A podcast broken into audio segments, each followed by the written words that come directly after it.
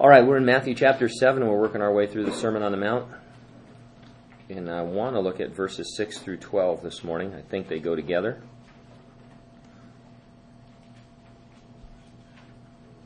Matthew 7, beginning in verse 6 Do not give what is holy to the dogs, nor cast your pearls before swine, lest they trample them under their feet and turn and tear you in pieces. Do not give what is holy to the dogs, nor cast your pearls before swine. Uh, oh no, I already read that. Ask and it will be given to you. Seek and you will find. Knock and it will be opened to you. For everyone who asks receives, and he who seeks finds, and to him who knocks it will be opened. Or what man is there among you? If his son asks for bread, will give him a stone. Or if he asks for a fish, will he give him a serpent? If you then, being evil, know how to give good gifts to your children, how much more will your Father who is in heaven give good things to those who ask him? Therefore, whatever you want men to do to you, do also to them, for this is the law and the prophets. Now, these verses obviously follow the Lord's exhortation that we looked at last time that you not be a judgmental person the point there was that you deal with sin in your own life so that you can then minister effectively to others who are desperate for the Lord. As we'll see beginning in verse 13, everyone you encounter is going to be on one of two paths. Uh, that's the famous scripture about the difficult path leading to a narrow gate. It's the path you want to be on because it eventually leads to heaven. And then the other path leads to a broad gate but its end is destruction. It ultimately leads to hell. I think that the two paths of verse 13 suggest the various illustrations in verses 6 through 12. Uh, the Lord is building up to telling you that you know you're on one path, there are people on this other path, and you want to be reaching out to them. The dogs and the hogs, the stones and the serpents, all of these could be found along the roads that you would travel in the first century. The asking and the seeking and the knocking are another illustration that is suggested by somebody on a journey, as we'll see. So there you go every day, like today, along a difficult, narrow path. That's our calling as believers. It's a wonderful path. It's a joyous path. It's, it's filled with great scenery, as it were, but it's difficult. You know, it's, it's the Christian life in, in a non Christian environment you certainly want to reach out to those on this broad road that leads to destruction. In fact, you are seeking them. I mean, we, we, may not always consciously be doing this or thinking about it every minute, but when we do have a, a lucid moment, we think, hey, I want to reach out to people and, and see them saved. But we don't know really who they are or exactly how to identify them in terms of particular people that the Lord wants us to talk to. I mean, obviously, we could start going door to door. We could, you know, stand on street corners. There's a sense in which we want to preach to everyone, uh, but we generally don't do that. I mean, we we're led to certain people. Uh, some of them are suggested by our work environment or by our neighborhood and stuff, but uh, we don't always know who's going to be receptive to the gospel, uh, and so we need to know how to identify them. Now, along the actual roads Jesus traveled, you would encounter dogs and swine not the cutesy pet dogs that we have, you know, not collared dogs with, you know, if lost, call this number. Uh, anybody who's traveled at all in the third world knows the kind of dogs we're. T- these are just these are in environments where there is no SPCA, there are no spay and neuter clinics, and dogs. And I mean, I have seen some of the nastiest, mangiest dogs in the Philippines and I had a I have a an ongoing nightmare when we used to go to the Philippines that I was going to get bit by a rabid dog and have to be left behind on the team and, and um, almost almost had that come true several times. But I mean, these dogs they're just you know they're just everywhere. You know, eating garbage and fighting each other, and they're they're just nasty looking. And so this is the kind of dog that uh, Jesus was talking about, and they would have been just as common in first century times, maybe even more so than they are today. Uh, the swine are not like Babe the pig, because he, he mentions here that it's going to turn on you and tear you up, and so this is really more like a wild boar. More like a hogzilla kind of a situation, but and there were boar in that area and stuff, and so uh, so this, he's talking about these kinds of dangers that you would encounter along the road. What is holy is a reference to the meat offered in sacrifice at the temple.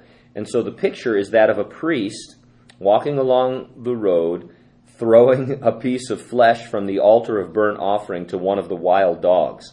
Uh, it's something a priest wouldn't do because that was a holy offering unto the Lord. It, it, it's not a, it's kind of a, it's an, something that would stop you short if you're a Jew and think, wow, that a priest shouldn't do that and wouldn't do that.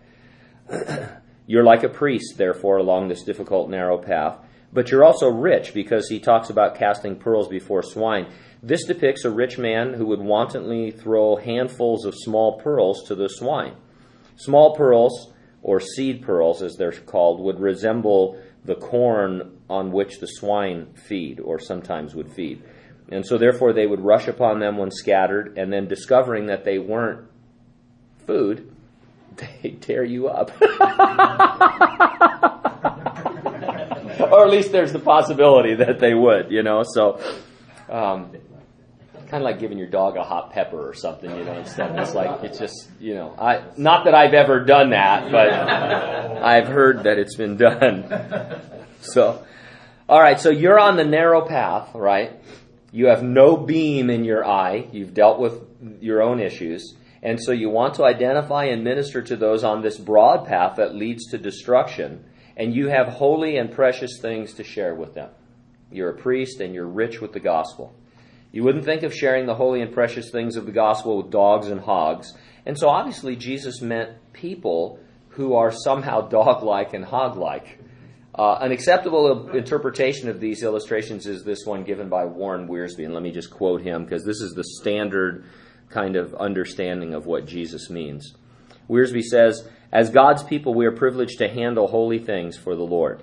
He has entrusted to us the precious truths of the Word of God and we must regard them carefully. No dedicated priest would throw meat from the altar to a filthy dog, and only a fool would give pearls to a pig. While it is true that we must carry the gospel to every creature, it is also true that we must not cheapen the gospel by a ministry that lacks discernment. Even Jesus refused to talk to Herod, and Paul refused to argue with people who resisted the word. And then he gives some references for uh, all of those statements. The Lord loves to see us effective and the devil would love to see us sidetracked. To be effective in ministry, we sometimes have to make judgments, not for condemnation, but for identification. Is the person open? Is the person sensitive and receptive? Are they hungering for God's word, or do they just want to argue endlessly? Uh, over the years, I've encountered some people like that where uh, they just really want to argue with you, and after a while, you, you just, you know, identify that there's no value in the argument, uh, and and you just move on. There's there's kind of a I, I think it's a fleshly part of us that doesn't want to move on. You know, you, you want to continue in the struggle. Um, I remember years ago, another another pastor they had a, an internet forum uh, where you talk to each other, and uh, it had to do with a particular issue, and, and he said, "Hey, can some of you other guys help me? This one guy just you know keeps posting and asking these questions." And so I got on it for a while, and and uh, it was just endless. You know, it's one of those where as soon as you made a point, then well, what about this? You know, and then well, then okay, well, what about this? And uh, you know, and, but you feel defeated. You feel you know, as if they've won somehow because you weren't able to win them over. But and there's a, I think, a lot of wasted ministry sometimes. Uh, you know, where we just, you just have to have a discernment that hey, this isn't going anywhere. This person isn't really receptive. But what a hard thing to do because that can be a fleshly thing too. I mean, you can just get tired of dealing with people. You can just get impatient. You can just not like them and and stuff. And so all of this is a very tricky kind of an area so, how do we know what we should do and where we should invest our time? Well, that's why I think Jesus gives us verses 7 and 8. If we see these in context, they make this sense. He says, Ask and it will be given to you, seek and you will find, knock and it will be open to you. Everyone who asks receives, and he who seeks finds, and to him who knocks it will be open. Now, these verses can uh, appropriately be generally applied to just persistence in prayer. I mean, the Lord's talking about prayer and giving you just a general feel for being persistent, uh, and and seeking the Lord. He quotes them a little bit differently over in Luke. I think it's chapter 11. But uh, so so that is a general application we can get. But they might also have an immediate contextual meaning here uh, that is pretty interesting. So remember in this section, you're walking along this difficult, narrow road. You're ready to minister to people. You don't have a beam in your eye. You're seeking to share the gospel with them. You need discernment so you don't end up becoming ineffective, spinning your wheels, as it were, on the road with those who are closed and insensitive. Think of it this way, because we, we just were uh, in this episode a few weeks ago in the book of Acts. If you're Philip uh, and God says, I want you to go down to the desert road and, and you know hang out there, if you end up talking to some guy who just wants to argue with you and, and you get into this kind of debate thing, you know, the, the Ethiopian's chariot's going to go right by. You know, you're going to miss that opportunity that God has set. So, so that's the kind of thing I think we're looking at. So back to verses 7 and 8. Let's say you're walking, you're on this narrow road, you're walking, and you're trying to find somebody, but you're not sure who they are or where they live, uh, which is the, you know, the sense that we're getting here. Well, if that was a real world situation, you would first ask for directions, and then you would seek that house, and then you knock to get inside. I mean, that's exactly what you would do. So, yes, asking, seeking, and knocking, they, you know, the thing about that as a general application to prayer is that we always have to qualify it by saying just because you do that doesn't mean you're going to get everything, you know, that God, you know, and, and we have trouble with it. But Jesus, I think, first and foremost saying, you're looking for who God wants you to minister to. So ask the Lord. Be sensitive to the leading of His Spirit. And then when He shows you, seek out that person, go to that person, like Philip did with the Ethiopian, and then ask, you know, to, to minister and stuff. So it's a really kind of a naturally flowing illustration. And this illustration is a real encouragement that if, if we ask the Lord, He will lead us to folks He wants us to share the gospel with as we go along the narrow path through our life. Uh, and and uh, certainly it's everybody is a candidate, but not everybody is receptive. Not everybody is ready. God knows their hearts and where they're at. Uh, and uh, you know, people who shared with me over the years, I'm thankful for them, and, and they didn't do anything wrong. But there are many people who shared with me at a time when I wasn't ready to receive the gospel, and, and God finally brought me to a place where I was. And then when I was shared with, I, you know, it was fertile soil. I, my heart open to the Lord, and so, so yeah, we're supposed to share with everybody. Don't you know, don't go away thinking that there's only one or two people in the world you're going to share with. Everybody's a candidate, but you don't always know who that person is. And so we want to ask and seek and knock. Receptive people are depicted in the next two verses. What man is there among you if his son asks for bread, will give him a stone, or if he asks for a fish, will he give him a serpent? Stones lined the first century roads. Under them and in the underbrush were serpents, poisonous snakes. A person, a non believer, walking along the broad road encounters stones and serpents, is one of the things that Jesus is indicating. Uh, they would stumble over stones. They're bitten and poisoned by the serpents. It's not so easy being on the broad road either. I mean, there, there's a narrow road. It's difficult uh, because it requires all the things that go into the Christian life. But that doesn't mean that the broad path is just one big party on your way to hell. You know, I mean, that's how the world would have us think. You know, you know, it's all one big, you know, what happens on the broad road stays on the broad road kind of party thing. Uh, there's a lot of trouble along that broad road. There's there's things that people stumble over and get themselves into trouble with. Uh, there are poisonous things or things that cause them harm, uh, and so that's uh, also a problem. Uh, so uh, you come along and you can share things that would transform their path. No longer on the broad road with stones and serpents, they can find themselves on the narrow road with you with something like bread and fish. And probably bread and fish because of the idea that stones, you know, the stones in that culture looked like little loaves of bread and sometimes you I guess could mistake a serpent for a fish. That I've never really understood that because probably the serpent would be on land and the fish would be in water, but who knows? Anyway, but the idea is that instead of encountering those dangers now along the road, they would have sustenance, and so they're on that narrow road with you. Verse 11 If you then, being evil, know how to give good gifts to your children, how much more will your Father who is in heaven give good things to those who ask him? The people on the broad road are headed for destruction. but it's not God's will that they should perish. He puts you in their path to show them grace and mercy and peace and love and forgiveness. Therefore, whatever you want men to do to you, do also to them, for this is the law and the prophets. If your circumstances were reversed, what would you want someone to do for you? And then just do that for them. Uh, and I, I, you know, a lot of times, I don't think we apply this uh, as we could. I don't think we really put ourselves in another person's position. Uh, and this would take a long time for me to explain. Not that it's so deep; it's just difficult for me to get my hands around it too. But I think a lot of times when people are hurting or, or we hear about something in a person's life, we immediately say something to them that we, you know, we think is going to minister to them, uh, and we haven't really thought it through. You know, uh, let me give you a, a stupid example. Here's a dumb example.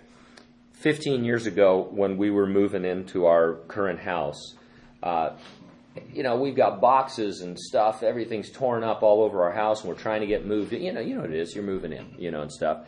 Well, some some people who went to the church at that time, they stopped by and they said, "Hey, we want to minister to you while you're, you know, moving and stuff." You know, hey, that sounds great. Uh, and so we want you to come over for dinner.